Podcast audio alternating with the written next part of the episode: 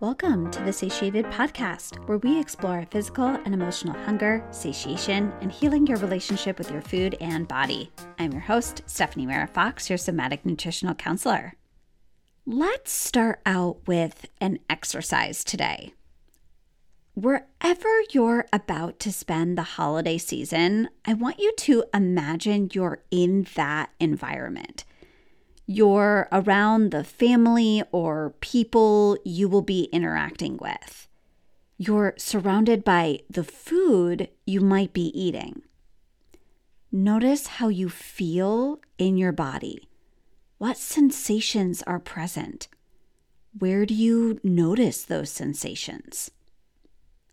The body doesn't know the difference between real and perceived.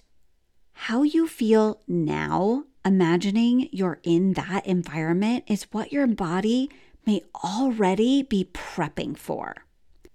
Being around certain people and foods can bring up all sorts of reactions. These family members and friends and food can be perceived as threatening to your well being and safety, and so your body moves into a fight or flight response. In this state, you may find yourself trying to gain control by restricting your intake and then binging later for your body to get what it needs nutritionally. You may then find yourself stuck in a cycle of restricting and binging on food throughout the holidays, which can leave you feeling even more dysregulated and disconnected. The thing is that this pattern is not really about food. It has become your way to try to feel connected and safe around people that leave you feeling unseen, unheard, and misunderstood. To break this cycle, more pauses need to occur for you to slow down and tune in to make space to feel whatever you're feeling. Here are three somatic tools you can practice during this holiday season. First, consistently regulate. The purpose of regulation isn't necessarily to feel better. Rather, regulation's purpose is for you to connect with you exactly how you are. To know how you're doing, more pauses need to occur throughout your day. So, when you're at a party, on your way to your parents' house, driving home from an event, pause, check in with you, notice how you're feeling, name what sensations are present. You can say out loud, I feel mad, alone, upset. If you want to stop restricting and binging during the holidays, you need to validate everything you're feeling.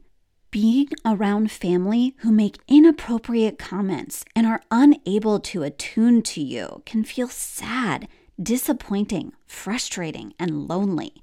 You have every right to feel how you feel. It may feel difficult to slow down and give yourself space to feel when potentially holidays have been navigated in a disconnected way, where your food and body patterns have really been there for you to support you through this time. This is why you need to make these check ins very short. Just take one second before or after any holiday event or family gathering to name how you feel. Then get curious what would support you in feeling how you want to feel in food or non food ways. And during any holiday situation, find a space you can walk away to so that you get a break from all the external stimuli and take a moment to just be with you. This might be a spare room, a bathroom, your car. You can take a few deep breaths, bring your attention down to your feet, listen to some music, or wash your hands with cold water to create an emotionally satiating moment with yourself. Second, scan your environment.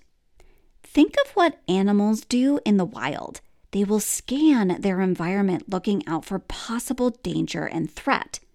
You may notice yourself doing this instinctually when you're around your family or at a holiday party. You can use this impulse to your advantage, though. When you catch yourself looking around the room, start to describe your environment. Notice what is safe about your surroundings. You could go through your senses and describe what you smell, touch, taste, hear, and see. Especially when you're in environments that are familiar, like the house you grew up in, or the presence of your parents, or rooms where you have not so great memories. Your body remembers and will start responding in its habitual ways that you're in danger and need to be on guard to protect yourself. So, you need to show your body that it's safe even while it's around people and environments that remind it of the past and make sure it knows it is no longer living in that moment from the past anymore. Third, connect with your inner parts. Did you ever watch the show How I Met Your Mother? Well, in the show, one of the characters made up the name Revertigo for the tendency we all have that when we get around people from our past, we start acting like we used to. Your inner child, inner teenager, inner perfectionist, inner arguer might arise when you get around people who have known previous expressions of you. Additionally, these parts come in because they feel like they have a job to do to support you in some way.